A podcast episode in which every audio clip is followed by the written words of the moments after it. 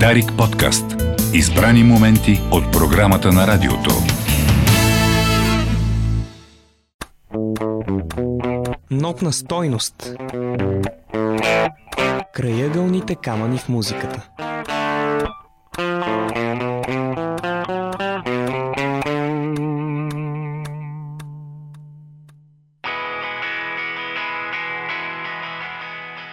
Здравейте! Вие сте с рубриката Нотна стойност.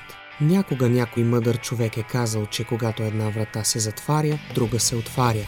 Но доста често, бих добавил аз, е нужно човек сам да напрегне сили, за да отвори тази митична друга врата. В днешния епизод на поредицата ще поговорим за един музикант, направил точно това.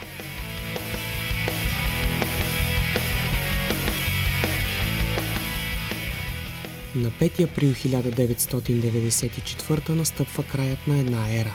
Кърт Кобейн слага край на живота си на двадесет и седем годишна възраст. Фронтменът на Нирвана хвърля в траур милиони хора по целия свят, а в особено деликатна ситуация попадат колегите му от групата.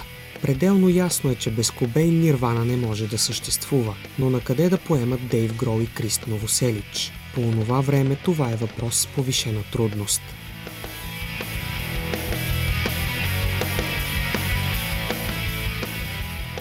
В един момент барабанистът на триото, Дейв Грол, решава да се откъсне от реалността, заминавайки за Ирландия със своята годеница.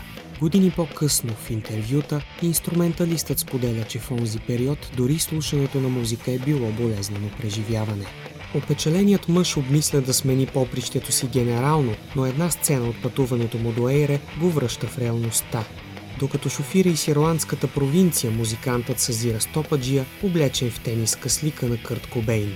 Тогава Грол си дава сметка, че няма как да остави миналото зад гърба си, а единственият начин да се справи с загубата на скъпия си приятел е чрез създаването на музика. Зареден с вдъхновение, до края на екскурзията американецът написва няколко нови песни и отпътува към дома с заформящ се план.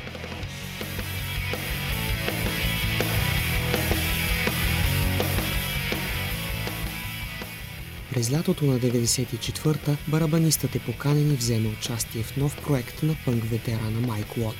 Дейв свири в две песни от Ball-Hog or Tugboat, албум с участието на цяла плеяда музиканти, разпределени в най-различни конфигурации. Идеята за подобен нестандартен подход се харесва на Грол, затова той решава да наеме Роберт Ленг, студиото, където са подготвени части от Ball-Hog or Tugboat, както и You Know You're Right, последното парче на Нирвана, записано преди кончината на Кърт Кобейн.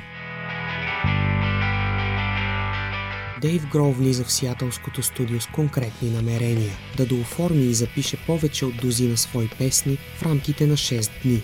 Музикантът планира да изпълни всичко сам, в това число и басовите, китарните и вокалните партии. Той вече притежава известен опит в това начинание. През хиляда деветстотин деветдесет и втора в малък тираж през независим лейбъл е издаден соловият му албум Pocket Watch. Тогава под псевдонима Лейт Дейв записва десет от авторските песни, които е започнал да трупа. Барабанистът така и не добива увереността да се заяви като композитор в Нирвана, но за това пък през хиляда деветстотин деветдесет и четвърта има на разположение куп парчета, писани още по времето, когато Smells Like Teen Spirit доминира в класациите.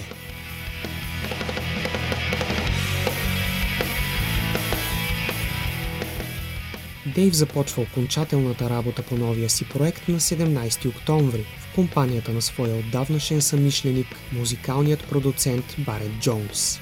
В рамките на по-малко от седмица, дуото дооформя и записва дванадесетте песни, включени в издадения в последствие албум, както и още няколко композиции, не успели да попаднат в финалната селекция. Работи се на изключително бързи обороти. На ден се записват по три-четири песни, като понякога Грол буквално тича от помещение в помещение, за да положи последователно инструменталните и вокалните си партии.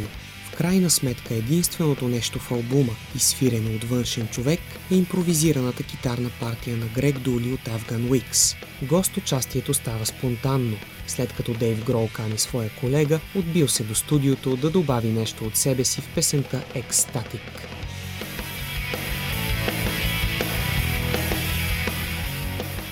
След завършването на записите идва момент да се помисли за разпространението им. Вместо да издаде материала от свое име, Дейв Грол решава да го направи от това на никому неизвестна група.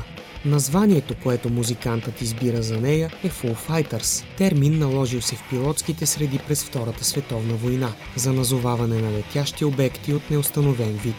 Първоначално плановете за популяризиране на проекта, стартирал като средство за растуха на своя идеолог, са скромни. Грол планира да издаде творбата си в малък тираж през независим, ръководен от него лейбъл. Преди това обаче музикантът решава да си направи експеримент. Записва новите парчета на стотина аудиокасети, които раздава на приятели и познати. Постепенно касетата на мистериозните Foo Fighters нашумява в underground средите и в един момент е забелязано от представители на звукозаписната индустрия. Така се стига до подписването на договор за разпространение с Capitol Records.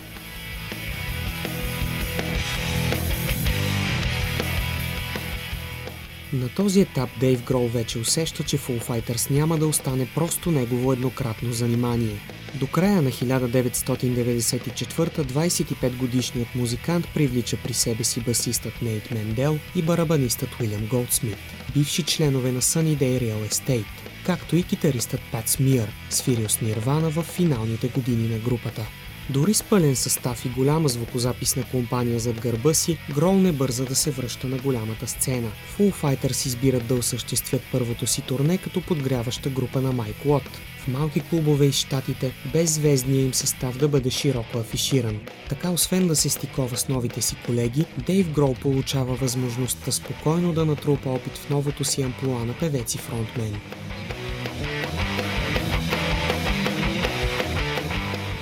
Иначе интерес към барабаниста не липсва. Неведнъж през годините той е споделял, че след разпадането на Нирвана е канен да се присъедини към групи като Danzig и Tom Petty and the Heartbreakers. С последните дори свири на живо. През ноември хиляда деветстотин деветдесет и четвърта в предаването Saturday Night Live. По това време обаче Грол вече е наясно, че иска да се отдаде на новата си музикална авантюра, чието официално представяне пред света е направено на четвърти юли хиляда деветстотин деветдесет и пета. Решението се оказва правилно. Към днешна дата Foo Fighters е една от най-успешните рок групи в историята, с десет албума, няколко филма и стотици концерти зад гърба си, а Дейв Грол отдавна е изпъдил мислите за отказване от музиката, налегнали го в дните след смъртта на един от най-скъпите му хора. Така завършва този епизод на Нотна стойност. Вашите предложения за бъдещи теми на поредицата очаквам на имейл адрес нотнастойност точка бг.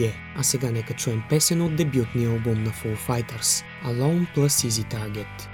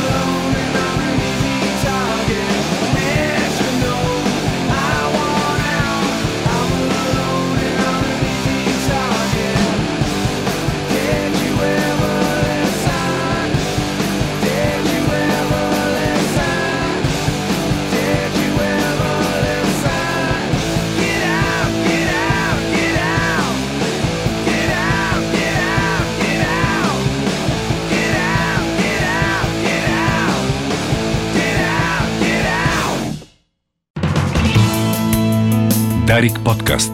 Избрани моменти от програмата на радиото.